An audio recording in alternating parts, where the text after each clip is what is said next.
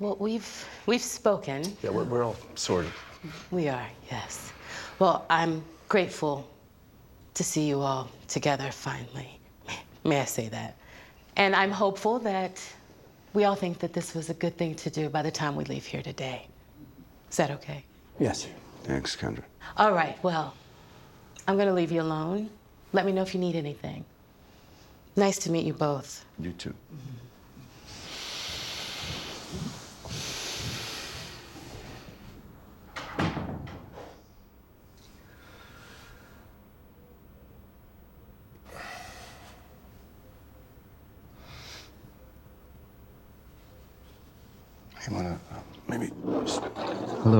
Welcome to episode 41 of the Lay Film. This is our first episode of 2022. I'm your co host, Richie. And I'm one of your other co hosts, Tyler Young Stakes Cunningham. I'm uh, Patrick. And I'm Kevin. And it's good to be back, everyone, for our first episode of the new year. Um, yeah, how's how's everyone doing? Um, what are some TV and some movies that you guys liked from 2021?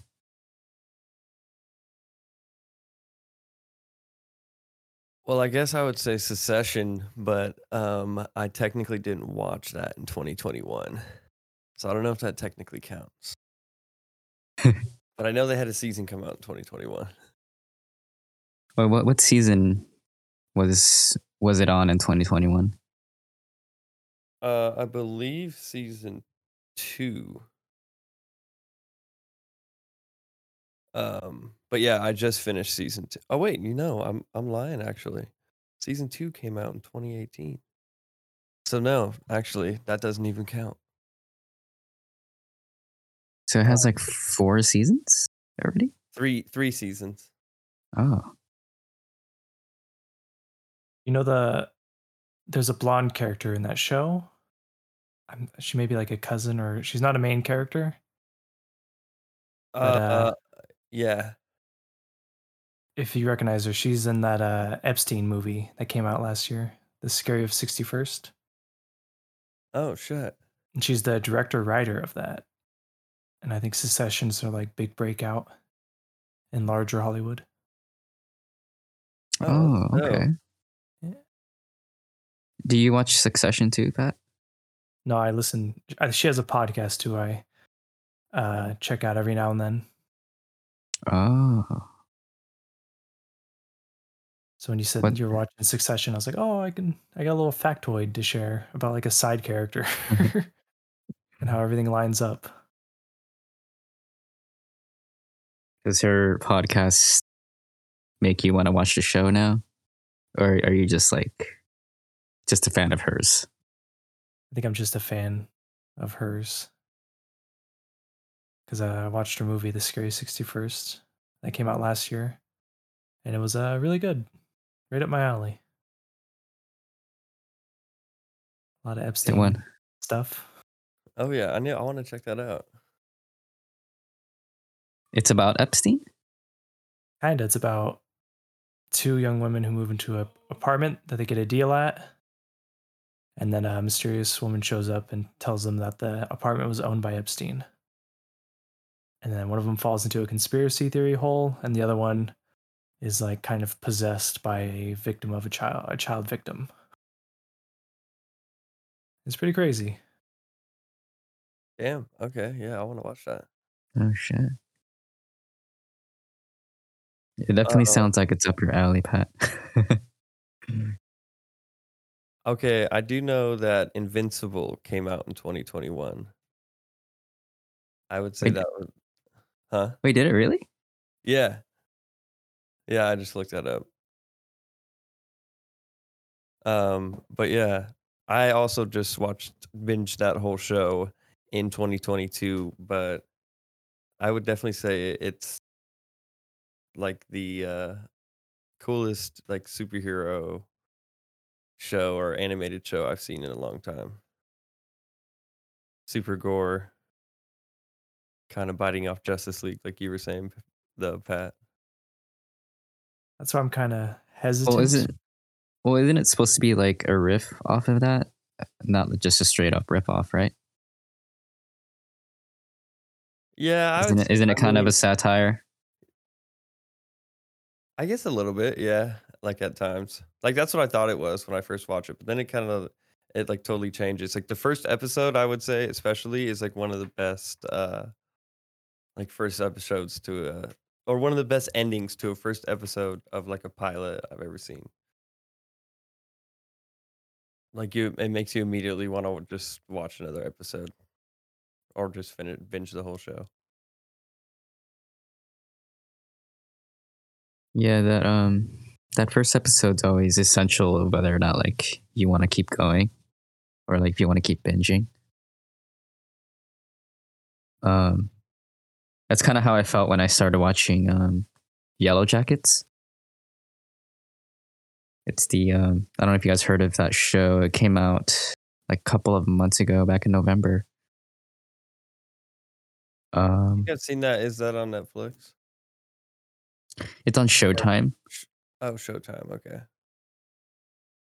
Yeah, but it's well, people are calling it like the the female or like the all women like Lord of the Flies. Um, if you guys are, I don't know if you guys have read that like in high school. Mhm. Um, yeah, it's I, I feel like it's like better. Like they actually have a really good, I guess, Lord of the Flies esque adaptation for once. Um, yeah, has Christina Ricci's in it. Um, has like all these really good actors. Uh, yeah, essentially it's about like these teenage soccer team that crash landed on an uh some remote location, and it has like this dual narrative. So like it goes back and forth from like the past to the present between the teenage versions and the adult versions of the of the soccer team or like at least the survivors. And um it's really yeah i i think it's like right now up there for like my favorite television show of 2021 highly recommend it. Really good blend of like horror and psychological thriller and like a bit of comedy. And it has a really good mystery angle to it too so yeah, that's your shtick. Definitely check out Yellow Jackets. It has like the, you know, the survival aspect that uh, a lot of I think a lot of people liked from Squid Game. So I think it definitely is up there with that show.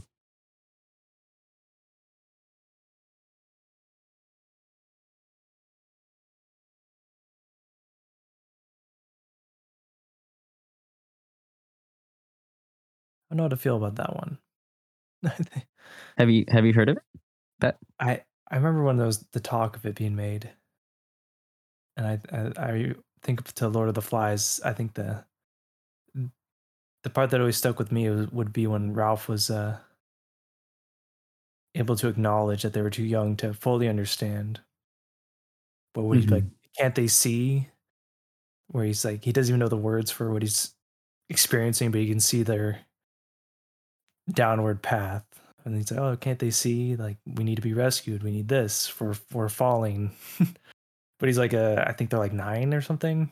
I can't remember Mhm. the exact. Yeah, I think they're like ten years old, like nine or ten. Yeah. But yeah, I'm like that's in Lord of the Flies. That was like the always the part that hit me the most, along with the certain character dying, or two characters dying. But yeah, it's just him Yeah. always like referencing like, can't they see? And there's like the invisible hand that like separates them at different climaxes. Like this, but if they're teenagers, does it have the same that emotional weight, or is it like a Um. I I wouldn't. I don't know. Uh, I would say maybe not as emotional, but more like. Mm, I I certainly enjoyed the camaraderie much more. Well, at least because it's a television show, right? You get you kind of get more time with the characters, but um, uh, there's much more, I guess, mystery and suspense behind it. Whereas like Lord of the Flies, I kind of don't remember the book as much, but um, uh, man, yeah, the the themes are much different, I guess. uh, I, I would say certainly go with it with an open mind because I know a lot of people would kind of side eye the show, you know, saying like, "Oh, a female Lord of the Flies that that would never happen," or something, you know. But um, I would I would certainly like give it a shot. Uh, I think narratively it does something different compared to Lord of the Flies, or at least that story. And um, I mean, come on, you know, Christina Ricci's in it. Like she's one of like the best parts of the show. Uh, I always enjoy seeing her, uh, especially in a role that like she always takes like these pretty obscure, quirky characters, um, and she takes it up to like an, an eleven. so she's one. She plays one of those characters like you love to hate, but also like, is she my favorite character? I don't know. So I'll have to remember it if I get that itch. yeah, definitely give it a shot. I'm sure you, yeah, at least give the first episode a shot.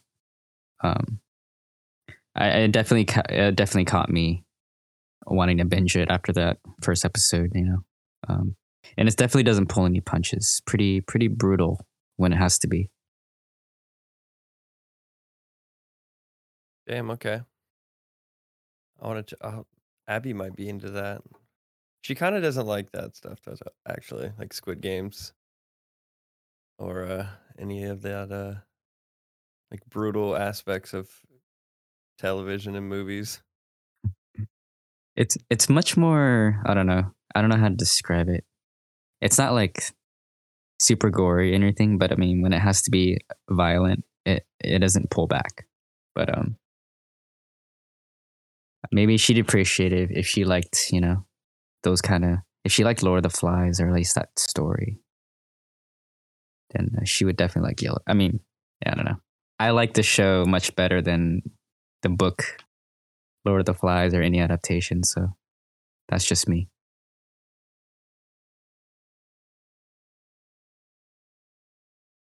Um.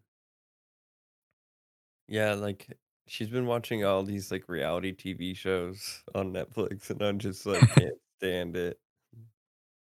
Are they like the trashy ones, the trashy reality TV shows? No, they're good. Like I'll get caught watching them sometimes, but uh I forget the one that she's been watching. Uh I think it's called like Queer Eye or something like that. Um Queer Eye for the straight guy? I th- uh I think so.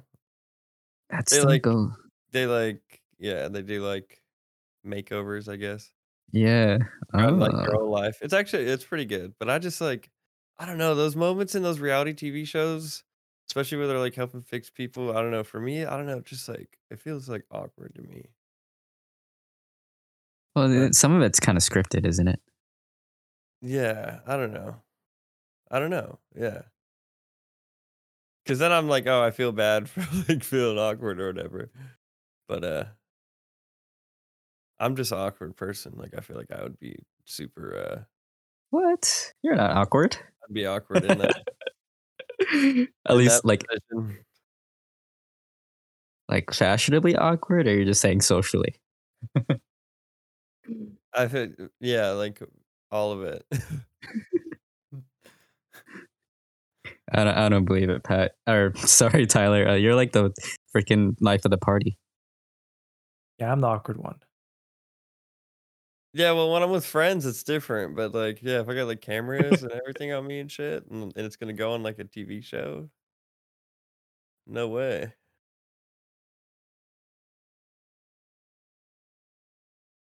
Uh, I think your personality will shine through. But uh yeah, I'm I'm trying to think of some other shows. Kevin, do you have any shows that you were uh or or movies your faves of 2021? Um, I have been trying to catch up on movies that I missed, like in the past few weeks. And so I've been watching a bunch of movies from both 2021 and 2020. And I want to say, like, out of the movies that stood out to me the most of last year, um, one was Shiva Baby. uh, I I remember seeing previews for that one back. Um, I I oh no, I had just gotten Mubi, and they were like posting about how it was going to be like a movie release, and I'm like, oh, like finally, like I well, I have something to like look forward to on this on this like uh thing I've been wanting for a really long time. And then um once it finally came out, I was like really hyped on seeing it because it felt so refreshing and like just the tone of it and the execution of the movie itself it was just really stripped down and really well done for what it was which is like uh like a psychological descent into a family gathering and it's all over the all over the spectrum of um I guess different uh feelings throughout the movie. Uh you have like humor and all these other things, but uh it was so dizzying to watch and I I loved every minute of it. So I think that that's probably one of my favorite movies of of uh last year. Um one that I recently watched uh was Titane and it, it's weird because I I I saw Raw and the the filmmaker's previous uh film and that movie blew me away and yeah. so if if anyone if if anyone has seen uh Titane and or wanted to check out the filmmaker's like other other work, I highly recommend it. Um but after after watching Titane, I was I felt like I didn't really know what to make of it just because it seemed all over the place in terms of uh I guess different things it was touching upon. Like it was it was pointing out all these different um topics such as like identity and uh all these other things, but it it didn't really seem to delve below the surface too much when those topics came up for discussion or when they were touched upon.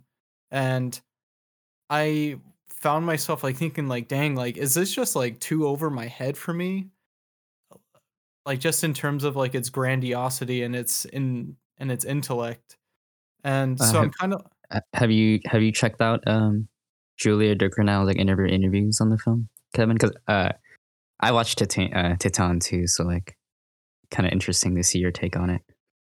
oh um no i i haven't seen any of the interviews that she's given on on the movie or anything like that i i um after i wait a minute um Yeah, I don't know. I'm kind of split between it being over my head and just being and it being incomprehensible or incoherent.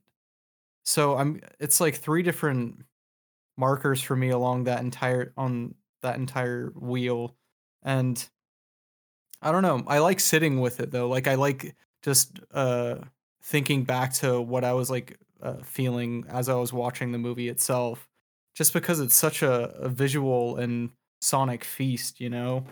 And the experience alone, like I've never seen a movie like it. And I think that alone makes it a good movie. Uh, but in terms of like my actual connection to the movie, I I didn't really find myself doing that so much. Which I don't I don't know. I I really I thought it was awesome though. Like it it, it it definitely lived up to its hype. Um, especially just seeing like a lot of the marketing and like the trailer for it and everything. But yeah, it was it was pretty solid. Um, aside from that, uh, just one movie from 2020. Like I don't know if that counts for like favorite movie of last year, but uh, I watched another round, which is uh we've seen the uh Paul Verhoeven's uh other well one of his other movies, The Hunt, on one of our previous episodes. Oh, Yeah, so it was another pairing of Paul Verhoeven and uh Mads Mikkelsen, and it did not disappoint whatsoever. It it Wait, like you that mean uh Thomas Vinterberg? Oh yeah, Thomas Vinterberg. Sorry, I, I got the two mixed up. Thank you for that, fixing Yeah, that. Thomas Vinterberg. Yeah, Yeah, I was like, It's- Paul Verhoeven, like, Because I'm sure if Paul Verhoeven did it, I mean, maybe everyone would have died, or there would be a lot of gore, No. alcohol poisoning. Thomas, Thomas Vinterberg. Um, but yeah, I I loved that one. That one um really struck a chord with me just because it it it went in- into like the subject itself and explored like all the different areas that I feel you could explore. Um, which is basically like what are well, it's all based upon like this one saying about uh, this one philosopher saying that humans are born with too low of an alcohol blood content, that being uh, minus 0.05, which I guess in their culture is the legal limit for alcohol. And um, the reason why they say that is because it gets like it's kind of um, like uh, a social glue in a way where it kind of lowers people's walls, gets them to be a little bit more loose and not so anxious or anything, and also a bit more daring. And it's about these four teachers who decide to day drink um, from morning up until 8 p.m. so that way they don't get like hungover and it doesn't like impact them too much. And it was just such a unique take on it. And it was very grounding and I don't know. That was probably my favorite viewing that I've seen, along with um uh Evangelion, the the final movie of the build. Dude, that sounds That's- awesome. I was waiting in the wing for that. I was like, oh, look, I'm gonna talk about that. Oh yeah, that that was my favorite movie of 2021 just because of the history and like the build up to it. With the outside context, it's contender from best movie ever, easily. Yeah. I cried twice. Uh, listened to the soundtrack constantly. Uh, watching clips constantly. Thinking about it constantly. I had one of those. Ah, what is it? I know this is kind of cringy, but I watched the movie and like three days later, I had one of those impactful dreams you have. Where it wasn't directly connected to the movie, but spiritually, I like to think it was. mm-hmm. I just felt good one morning. I woke up. You know those dreams. mm-hmm. Where it carries it where it carries with you. Yeah, it it's, it's it gives you a feeling but I'll probably remember at least for a while. Mm-hmm. And yeah, just yeah, can't recommend it enough. I, I don't think I've like ever come across something with that much build up to it and it pulled it off. And it blows my mind to even like bear witness to it. Yeah, I and I rewatched the rebuild trilogy before that, nice. and yeah, I was I was too stupid the first time I watched those, like right out of high school. I was way too dumb to understand it. Like the third one's amazing. Kaworu's Kaworu's stuff in the third movie, flawless. His ending, flawless. hmm I think about those two sentences he said so much, and how it's literally just the yeah the music builds. Yeah, Oh, the music builds, yeah. Listening to that, and how he literally says the fourth movie Uh, in two lines. He explains the fourth movie, and you still watch it and cry. yeah. So good. Who was uh your favorite arc, or I guess one of the standout arcs to you? Uh, um, I want to say just meta wise, Mm-hmm. uh, it has to be the new girl Ah. mhm. and and the main the Shinji and how because I'm Anno he's I'm a big fan. Love and Pop's like my number one. And then I know he got a wife recently, and I think she does a web comic about their life together. And that's what the rebuild trilogy just screams to me, especially the fourth movie, where it's like the first series in the 90s is about his depression and overcoming it. And there's kind of a bittersweet ending. And this one's just fully the opposite, not opposite, but it's like fully like an embracement of the self and the flaws and the and I think he peppers in like a bit of his current wife into certain characters being especially the new girl. With the glasses Mhm. even. I think his wife has glasses. Oh, uh, Mari. I think s- yeah. That character. It's like there's so many pairings in the show. I just look at them all and I see like, oh, there's some of the creator, and this must be from other people he's interacted with or his current wife is like it bleeds through in certain characters. Like I don't want to spoil it. There's a certain character who we see as a child, and it's literally just him, and it just hurts so bad. It's like, oh god, it's so good. If yeah, I can gush for hours about it. Yeah, I'm glad was- you I'm glad you got around to seeing it. Yeah, I'm so glad I didn't die before watching that. that would have sucked. Best year 2021. Worst movie of 2021? Card Counter. Paul Really? Schrader. Paul Schrader, he's amazing. He can write. Uh, something about Card Counter just isn't right. It's hard. I don't know. It, I don't know. it's That's hilarious. I even commented on your post when you posted. I was like, I want to watch this. I didn't have the heart to like type in the post. like, this shit suck. Don't watch it. I was like, well, I'll- we'll talk about it. And yeah, it's just uh I think I see what it's doing, but it's one of those things of and maybe it's the outside context. Like I know political figures have come out and said it's their movie of 2021. And it's like, oh, it kind of makes sense because it's about a white soldier feeling guilty for Abu Ghraib, the Abu Ghraib prison torture and yeah, that's not enough. Like, yeah, I don't know. it just rubs me the wrong way. Where we're supposed to, yeah, and the plot's kind of, yeah, it's it's like a commentary about debt and fresh chances, but none of it matters. Or yeah. Then I watched Doctors of the Dark Side the day after on purpose, which is a documentary about the doctors in Guantanamo Bay and in the same prison when they were torturing people and yeah, it's just a nice documentary where they interview doctors around the world who just shit on the concept of what we're doing with these people and saying like there's doctors while they're waterboarding someone. There's like Hippocratically trained doctors 10 feet to the side who check their vitals after the 20th waterboarding session. Or- Wow. yeah. And it's like, yeah, the whole documentary is like, yeah, that's fucked up, isn't it? Why would they do that? Why would they, yeah, doctors are supposed to be better, right? And then the whole thing's like, I guess they're not. if, if they yeah, if they're complicit. Yeah, I'm gonna get off my Mm. soapbox. um I don't you know, I didn't really have like a favorite film that came out last year. And I realized that I didn't really watch too many films last year. I probably only watched like 16 or like 17 2021 movies, so I feel like that's the, like the least amount of movies I've ever watched to have come out like in the past year. Um although like you Kevin, I did watch Shiva Baby.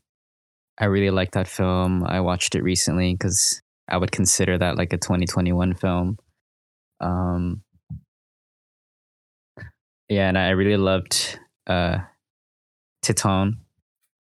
Uh I would definitely put that up there, probably like for my favorite. But uh recently I watched Don't Look Up, the uh, Adam McKay movie yeah. starring um, Leonardo DiCaprio and Jennifer Lawrence. Uh, yeah, I know it's getting a quite the mixed reaction, but I, I really liked the movie a lot. I thought it was hilarious and entertaining. Um, and mind you, guys, like I am, I don't watch a lot of Adam McKay films. Like I like Talladega Nights. I really loved the other guys, but I did not like Anchorman. And I didn't watch The Big Short or any of his like other recent films. So yeah, it was pretty refreshing to like watch Don't Look Up and uh yeah, I really liked that that one. yeah. It's definitely like honorable mention or like up there, you know, for like uh 2021. But um yeah, it's it was just the same. I didn't watch very many movies in 2021 either, or at least in theaters, because I watched that in theaters actually. Oh, you saw it in theaters. Okay. Mhm. It came out on Christmas, right? like Christmas Day I or Christmas like right Eve. before yeah Christmas Eve or something. Um, but yeah, was I it was like packed? really excited to watch it because I like just thought it was gonna be hilarious, and then it was like it was hilarious, but then it was like way different than I thought. Like I feel like it was actually pretty uh like on point with a lot of stuff it was touching on or just like called out called out a lot of people. Yeah. Oh yeah, it definitely wasn't it like trying checked to like be all subtle. sides. Like it was like it was like a really funny like SNL skit. yeah, I uh, I thought ev- I thought Leonardo DiCaprio was really good. Definitely played a different role that I'm used to seeing. For sure. Um, like nerdy, it's super smart. yeah, professor. but a guy who's like soft spoken sometimes, or like really anxious and like, you know, kind of scared to speak his mind. Um, it's funny because like, you know, he's a he's an activist in real life, uh, environmental activist. So seeing that some people thought he was miscast in this film, I'm just thinking like he was perfectly cast because this film basically is about you know saving our planet you know like from global warming like you know um yeah and uh jennifer lawrence is really funny I like i don't know there was like a gag throughout the movie I, I, i'm sure you know what i'm talking about tyler about like snacks and i thought every Yeah. time that was brought up i was like dying it was just Yeah. so funny like i love that Hill, Jonah Hill was was hella funny with her too. Yeah. Yeah, the the camaraderie and the back and forth between those two. Yeah, it was really good. I, I felt like they were having a good time. So yeah. Yeah, just It was nice to watch a good like comedy in theaters. I feel like I haven't like laughed in a movie theater in like a really long time. right.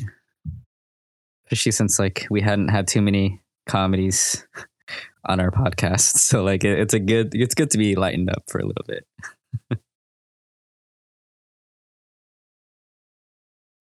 but um, but yeah. With that being said, uh, yeah, let's talk about the movie that we watched.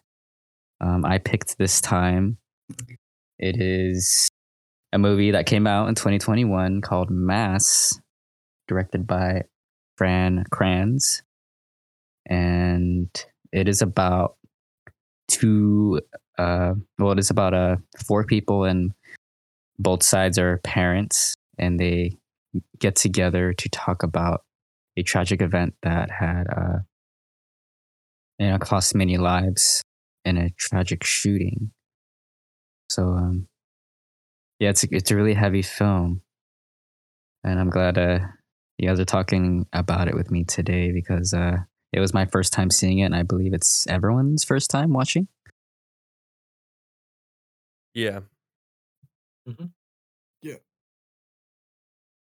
So yeah, um, I have to say like it's just four people sitting in a room, and um, yeah, I love watching films like this where it's uh, it's a it's like a bottle film where you're just kind of like in one location and you're just kind of listening to these people, or you're just kind of like watching or observing someone take action or you know it's like uh, i was almost to say it's like it's not hugely performative because like you don't really see anyone do anything but then like you see them emote you see them talk you see them relate you like you see them be like human.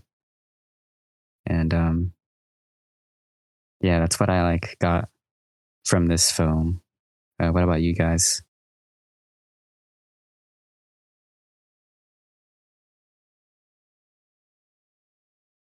Um yeah, I've got like the same vibe of like I feel like it was a perform like a performance. I mean the the performances were amazing. Like as you're saying, like just like with body language and just like the restrictiveness of doing it in the same room the whole movie, like Reservoir Dogs esque. Uh and I, just like the heavy like content that like what they're talking about and everything. Um like that I feel like that would be maybe like the hardest thing, like one of the hardest performances to do as an actor. But yeah, and then just like the writing and and everything was just so good for you know, I I don't think I would be able to think of a movie for that long in the same room like that. Um but yeah, it's definitely Yeah. not what I expected. Yeah, it's a first time director as well. And I feel like it kind of explains the bit of the first scene, or like I have, I guess maybe I would talk about it later, but uh, yeah, like the first like 20 minutes of the movie, like really like threw me off, or um, I was just like really confused, like just like with the way they were like setting up the room and how like they were being so meticulous about it. Mm-hmm.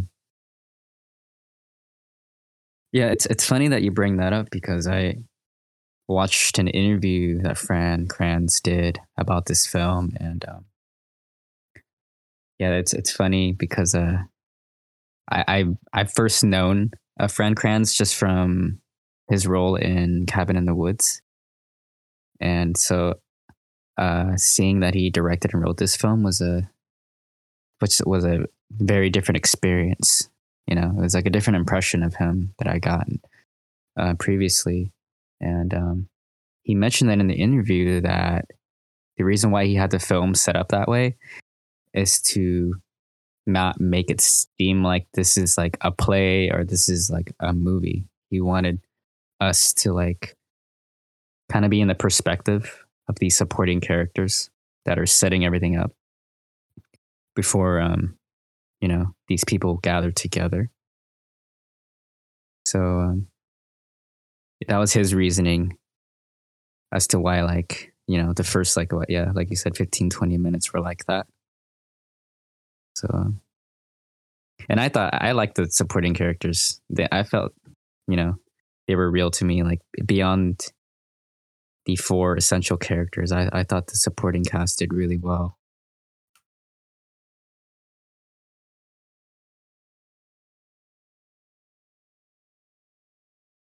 This was the first that I heard of heard of this movie, and it was cool going into it cold like that because I literally had no idea.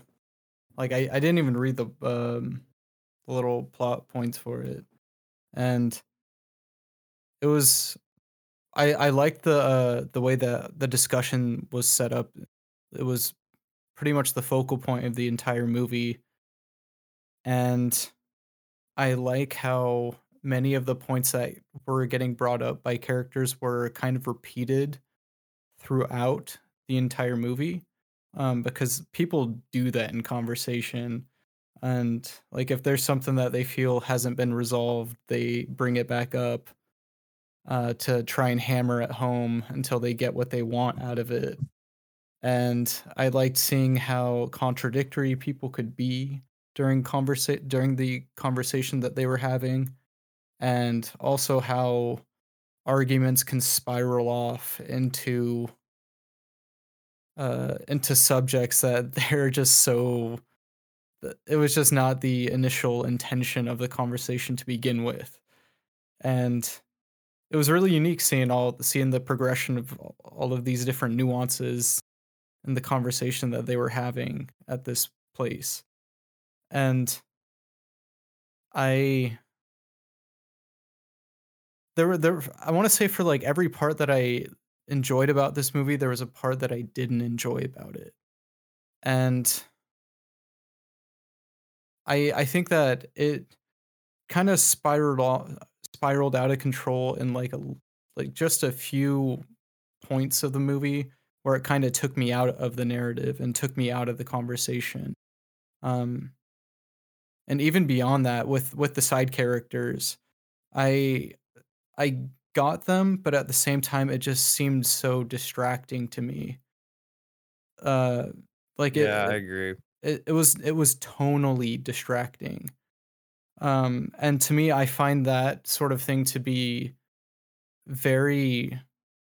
That's like one of my least favorite things to come across in a movie, whether it's like a like poor uh, visuals, poor sonic or poor audio quality, like just little things that make up the the actual construction of the movie rather than the story itself. Like if if there's something that's bothering me in the construction of it, it takes me out of enjoying the narrative, which is like for me the entire point of it. Um, or just the viewing experience, I should say.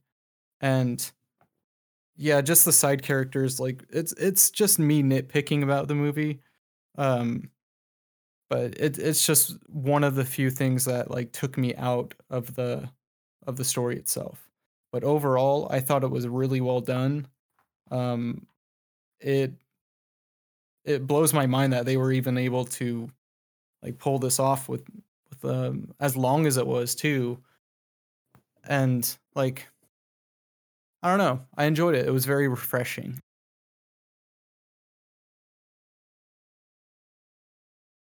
My was my takeaway. My takeaway. Uh, I immediately thought of uh, my dinner with Andre.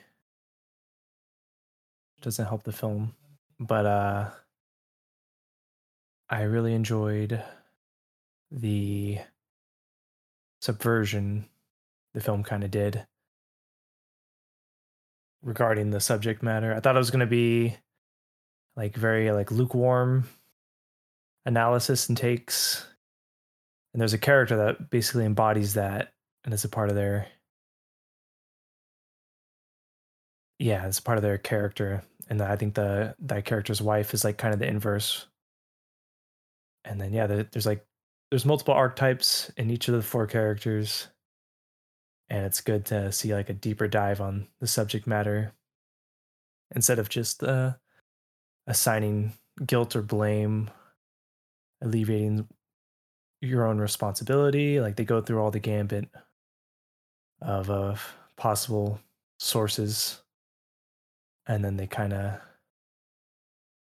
it's like the issue with the whole con issue with the whole conflict and subject matter of the film itself is uh what's the clear answer what's the resolution to this and uh the film doesn't try to give you a direct answer i feel or just uh, maybe it's in the ending, and I really like the ending, so maybe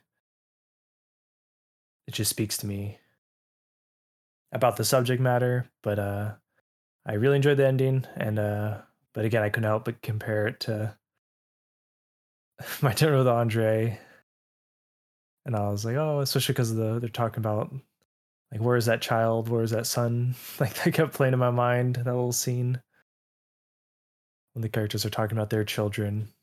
Oh, the dialogue it obviously isn't at the same level, but it's a unique film. I enjoyed it.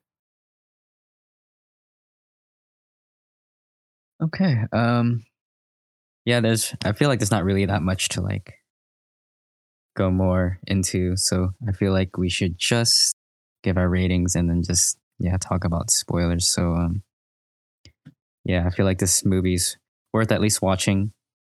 Um, I personally wouldn't say that I enjoyed this film because I feel like it's not really a movie that like you watch to enjoy, especially considering like how heavy the topic is. Um, like some of you guys are saying, like there there is some like moments that are like tonally slightly off, but I guess it's just to provide some levity. I guess with the supporting characters in particular like one doing with like a I believe a teenager teenage employee. But um but yeah, let's just uh, give our ratings. Um I mean I'll I'll go first. I'll give this film a uh, a 3.8 out of 5. Uh I it's I feel like it's more of a more to do with the performances than anything and, and the writing. I thought that everyone delivered extremely well, uh, especially Ann Dowd as Linda, one of the um, parents, and um, Jason Isaacs as Jay. Um, I thought these two were like the standout. Um, I mean, I think everyone did really great, but those two in particular, I really latched onto those characters and um yeah i mean yeah there, there really wasn't much to like pay attention to besides just these four actors for like 90% of the film so um if anything, it's a really good film just to watch people perform.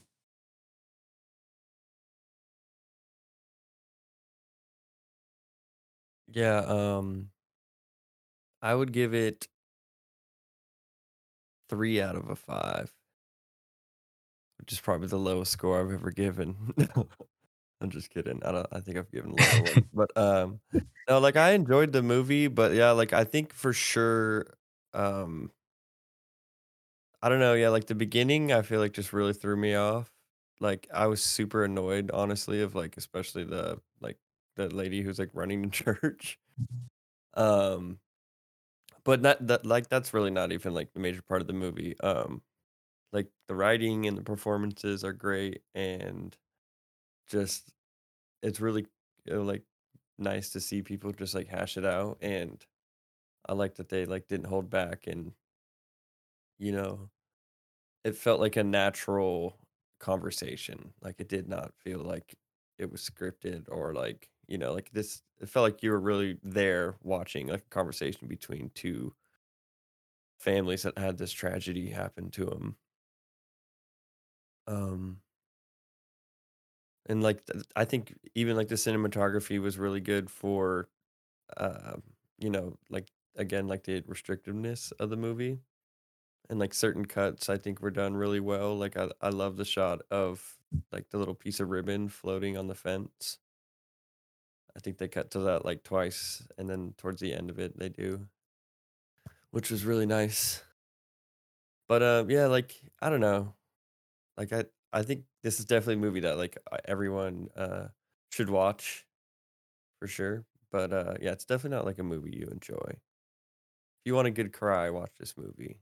I definitely uh, got my good cry out in this movie. Yeah, I believe this film was made on a three hundred thousand dollar budget, so that's uh, quite the feat.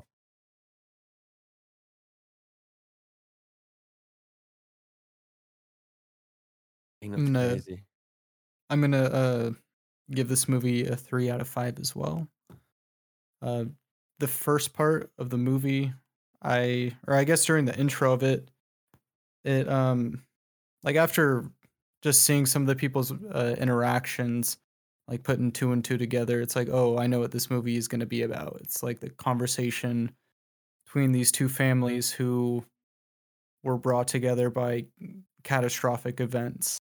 And the thing that kind of took me out of it was I found I also found myself getting annoyed with the just with the introductory part of the movie um, when it came to like interactions it, it it was almost like insufferable at times because it's like okay I get it um like whenever uh, people would be like oh well is that gonna be okay? Oh is that is that it's like I I I kept getting distracted by how many times they repeated notes like time after time after time again because it's like okay if you just make the point and then move on it it's much more seamless. And but it's like they and i'm sure it was i mean it was absolutely intentional to draw it out to create like some of the more mo- mundane moments that we experienced to like showcase it and to provide like a break. But at the same time it was just it wore it wore out its welcome a bit too much even during some of the converse i mean during the main conversation that they were having. I found myself like losing attention after just well trodden over points were made. And uh, I I found myself getting getting caught off guard though by some of the better moments of the movie, uh, which I found pleasantly surprising.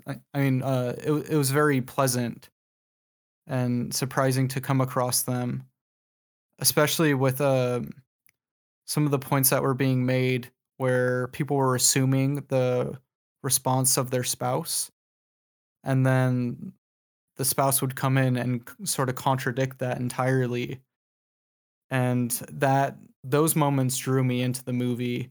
Um, some of the descriptions that they were going through when it came to recollections, I like Pat, I, I found myself comparing it to my dinner with Andre as well when it came to that because that's like the best movie I've ever seen when it comes to uh being able to create an entirely uh or I guess create an entirely new branch for the viewing experience which is to like implement or I guess uh not implement but um amplify the imagination that the viewers have to have while picturing the moments that they're uh, discussing in your own head.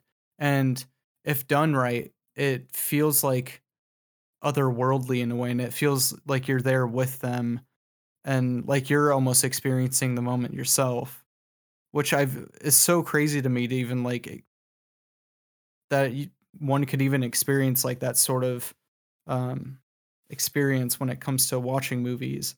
But this movie, I found some of the moments didn't entirely hit, but the ones that did really made me enjoy the movie.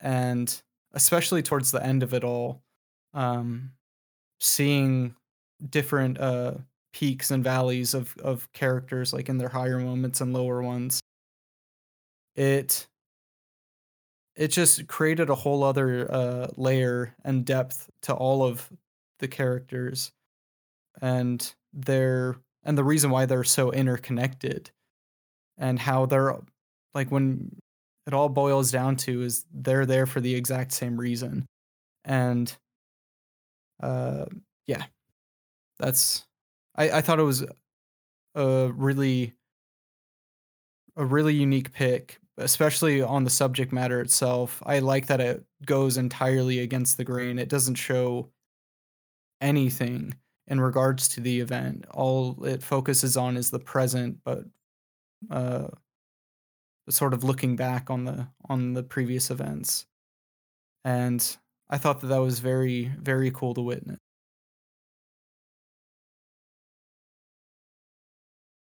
I'm gonna give it a four out of five. And it would be a three, but uh something about the ending in this one really hit me. I think it's like a uh, like Kevin was saying, like when it sometimes the film can miss. But uh for me the ending like really hit, especially kind of a you, you can kind of predict the ending, but uh the fact that they have like a fake a fake out ending like once or twice before it feels like like the characters say bye and then you think the ending's coming and then stuff happens and then something happens big and then the final scene happens and I, it just really that fake out really helped the build up for me where the yeah i just i really really really like the ending. It got a, a whole point in the positive for me six minutes later he comes back your son he retraces his steps he's in the hallway again 135 he, he's come back to finish. And Evan is there.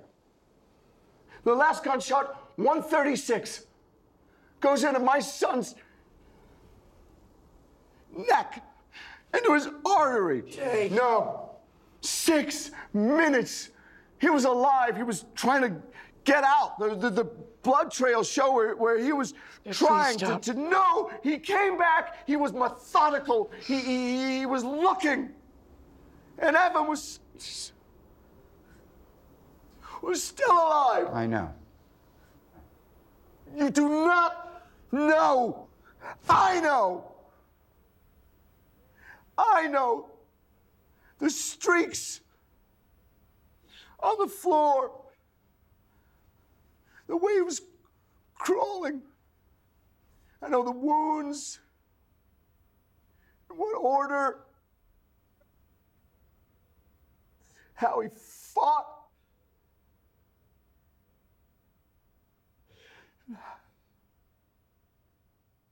How he died. That. But um, so yeah, let's uh, let's just jump straight into it. Um, I do want to talk about that ending too. Uh, yeah, I thought that was like the most powerful point in the film, or at least in my opinion. Um, because I thought it was over too, but uh, when Linda comes back to share her story, I thought it was so touching because um, especially because she said, "Hey, I wanted to share a story too," and then she just broke down in tears, and you just see like the empathy that was like being given to her from um from Gail. Uh yeah, that was like that was such a refreshingly like human moment. Um I don't know, you don't really see that too often in like movies generally. Like you just I don't know, everyone just feels real to me and in that particular moment like I really felt her pain and wanting to like share and like I really f- saw the um the payoff of um of them like sharing that grief and being able to forgive and to move on. That was so like well done. And then then and seeing the uh you know the other supporting characters in the background uh, i think judy the one who was setting everything up just seeing her witness that because you know she uh she was saying how she felt like she didn't get to meet the parents and i don't know like she felt awkward you know the entire like film just setting everything up and uh being able at least for her character being able to see that happen uh yeah really made it for me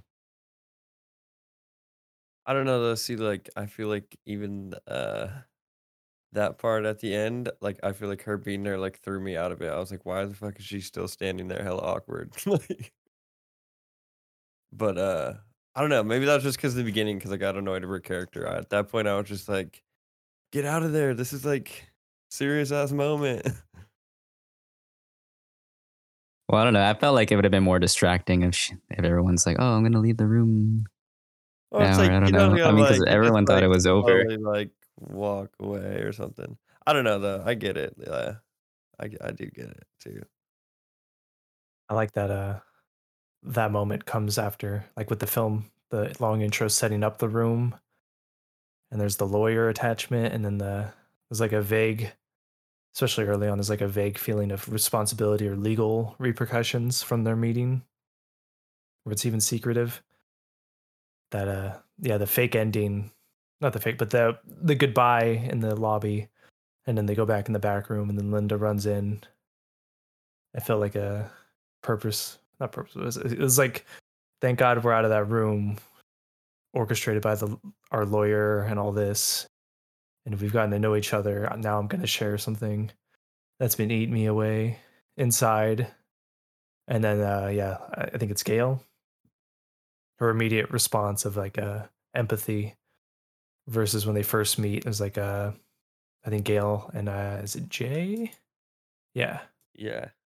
Gail and Jay are talking about how their therapist encouraged them, or they're not supposed to approach the meeting from a position of being vindictive or hostile.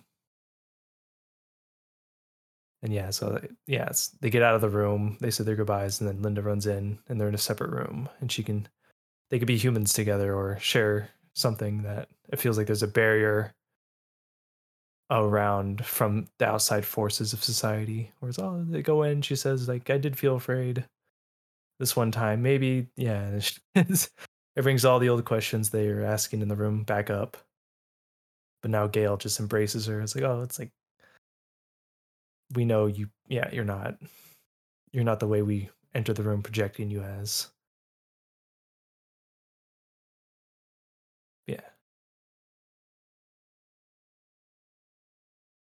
Yeah, I did enjoy that part of how like there's a there's a shift and you can tell they forgive her. I mean, she even says it too. I definitely think Gail has like the the um biggest transformation of all the characters.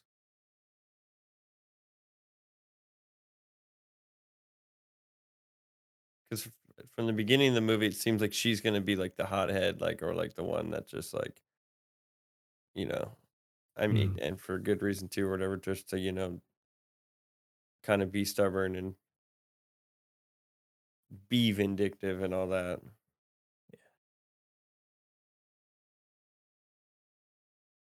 Yeah, it turns out um, Jay was kind of more the hot-headed one. Because I Yeah. thought at first he was going to be the, you know, the calm, collected one, but he he ends up, you know, kind of exploding here and there.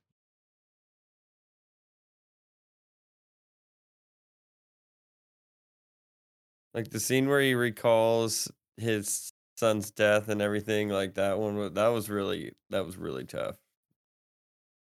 Yeah, that's Uh, that's definitely one of the scenes that drew me in. Yeah, I would say that was probably my favorite part of the movie. Just like his performance and like the pain, like you could see the pain on screen. Like it was like just yeah, rough. Right. But it's like so raw and real that you know, that's like a, a positive to take away from like a thing I really enjoyed about the movie. Yeah, it really makes me appreciate um acting, you know, especially like when you're just stuck in like a sandbox, you know, and you just kind of like have to channel those emotions, you know, channeling grief and anger. Um yeah, I just can't imagine like how difficult that was, you know, to be able to do that. Um Yeah, it's like shocking too, you know, makes you like or like it's, you know, makes you not want to take things for granted or, you know, like it just makes everything seem not as of a big deal, you know. Right. It, I think it's especially difficult considering like they're not filming any like other external scenes that would that would build up to like this emotional high point. You're just like sitting there in the room, you know. The buildup is within the dialogue. It's within like, you know, performing with each other. Um, yeah, so I thought that was really, really strong. Um, and also pretty biased because I, I love Jason Isaacs. Um, yeah, a lot of people know him from Harry Potter, but I'll, always see him as, you know, Hap from the OA. So like, it's it's really good to see him in this kind of role where I could see him, you know, kind of break down and be explosive and just, yeah, just turn it up a notch, you know.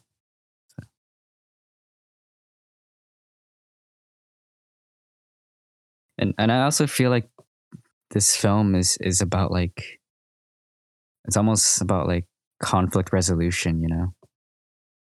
How do we resolve things, whether it's like in a marriage or in a relationship or your friendships or any anything like that, or even from a professional standpoint.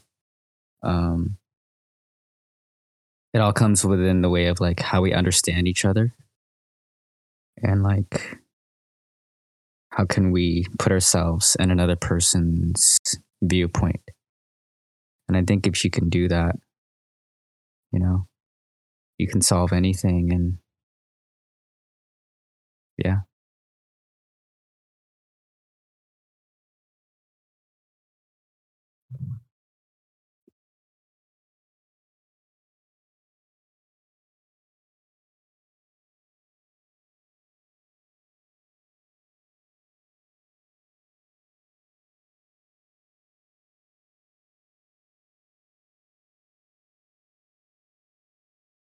so any other takeaways from the film before we uh before we close?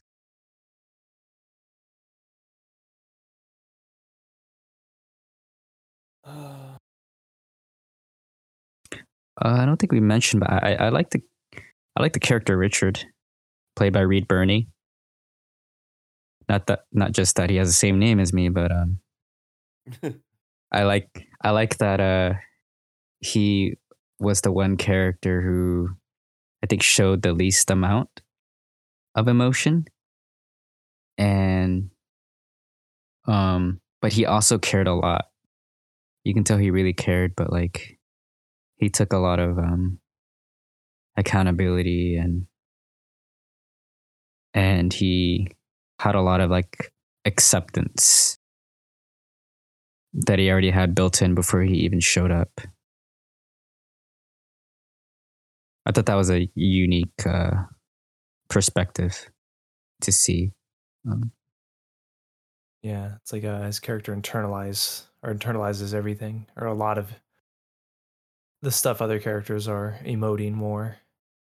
And his, it felt like his point in the movie was trying to convince Jay, or at least maybe it's just the audience, that like, oh, he may not be like crying or yelling or raising his voice, but he cares as much as the other parents in the room, even though he just doesn't express it in the great awkward moments, especially towards the end. I remember thinking as it was happening, like, how are they gonna, like, how do you say bye? And like maybe for the last time to the to each other. And Right. Gets fed up and says, "Okay, I'll go." he just like yeah excuses himself robotically or yeah and just leaves.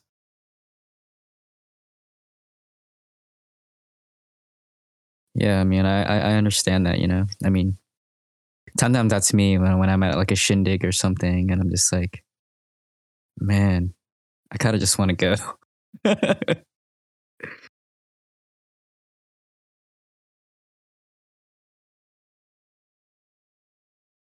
um, yeah, I I uh, I really like the um, even some of the more like subtle awkward moments, you know, especially with like the flowers that Linda brings, and they already had like uh, Judy already had the discussion with the uh, the organizer. You know, like oh, where do I put it? Like she put it on the table, and then they had to move it because it was going to be distracting, and and it already was kind of distracting. And then like, oh no, no, they were talking about the tissue box. Yeah. and then um, I like the tissue box's re-entry. That's when I thought Gail. I was like, oh yeah, Gail's about to go in on this because she like on the table when um, uh, what's the other mom's name? Linda. Linda. Yeah. When she's like, she immediately just starts crying, like right when they start talking.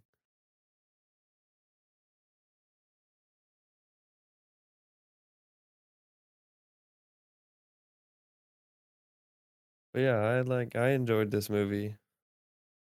I probably won't uh watch it again, to be honest. Um, Right. I think it is like it's a good conversation. Uh, I think too for like people who whatever have their political ideals on whatever side. I think either side could listen to it and you know take a lot away from it. Right, because they're they kind of like swayed from having too much of that. Um, yeah, having it too much, you know, being politically charged. Because a lot of these, a lot of times, these events are like polit- uh, politics are usually involved. Um, yeah, I think that it, it is a good film to like get people to listen. You know, um, at least like humanize each other because in in these situations, like I feel like a lot of times people like to blame the parents. Are like, oh, that child ended up that way. It's you know, poor child. It's the parents. It's the parents that messed up. I often hear that quite a bit. Um, and sometimes that's not always the case, you know. It's not always like an indictment on the parents. And um, yeah, I like that this story does a really great job of like um, displaying the collateral damage from you know that event, like how how it spiraled to um, Linda and Richard, like just being uh being destroyed basically by their son and like by the other parents and not having autonomy and being able to grieve for their own child. I thought that was really, really sad. And uh, yeah, I can't imagine like how many families out there have having to grieve silently. Um, yeah, that was really hard. Uh, and then and then still feeling guilty about it afterwards too. You know, it's just like wow, you know, it's like never ending guilt and grief.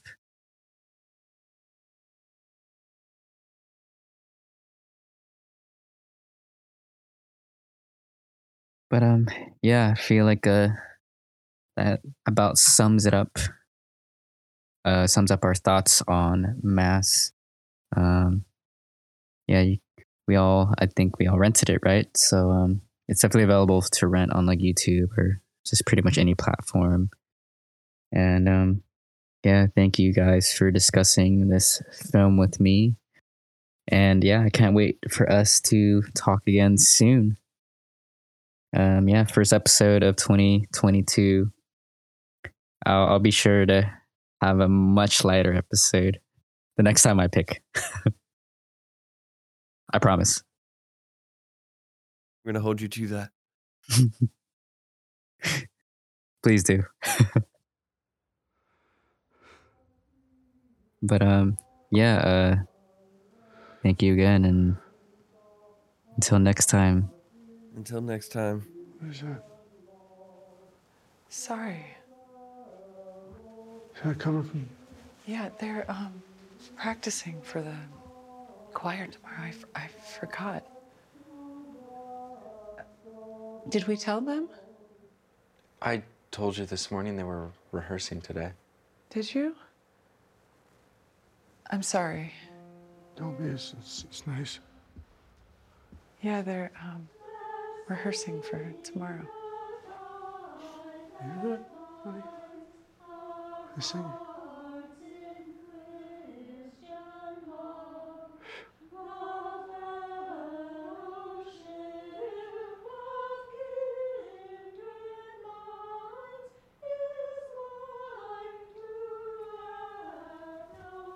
Do you want to go and see?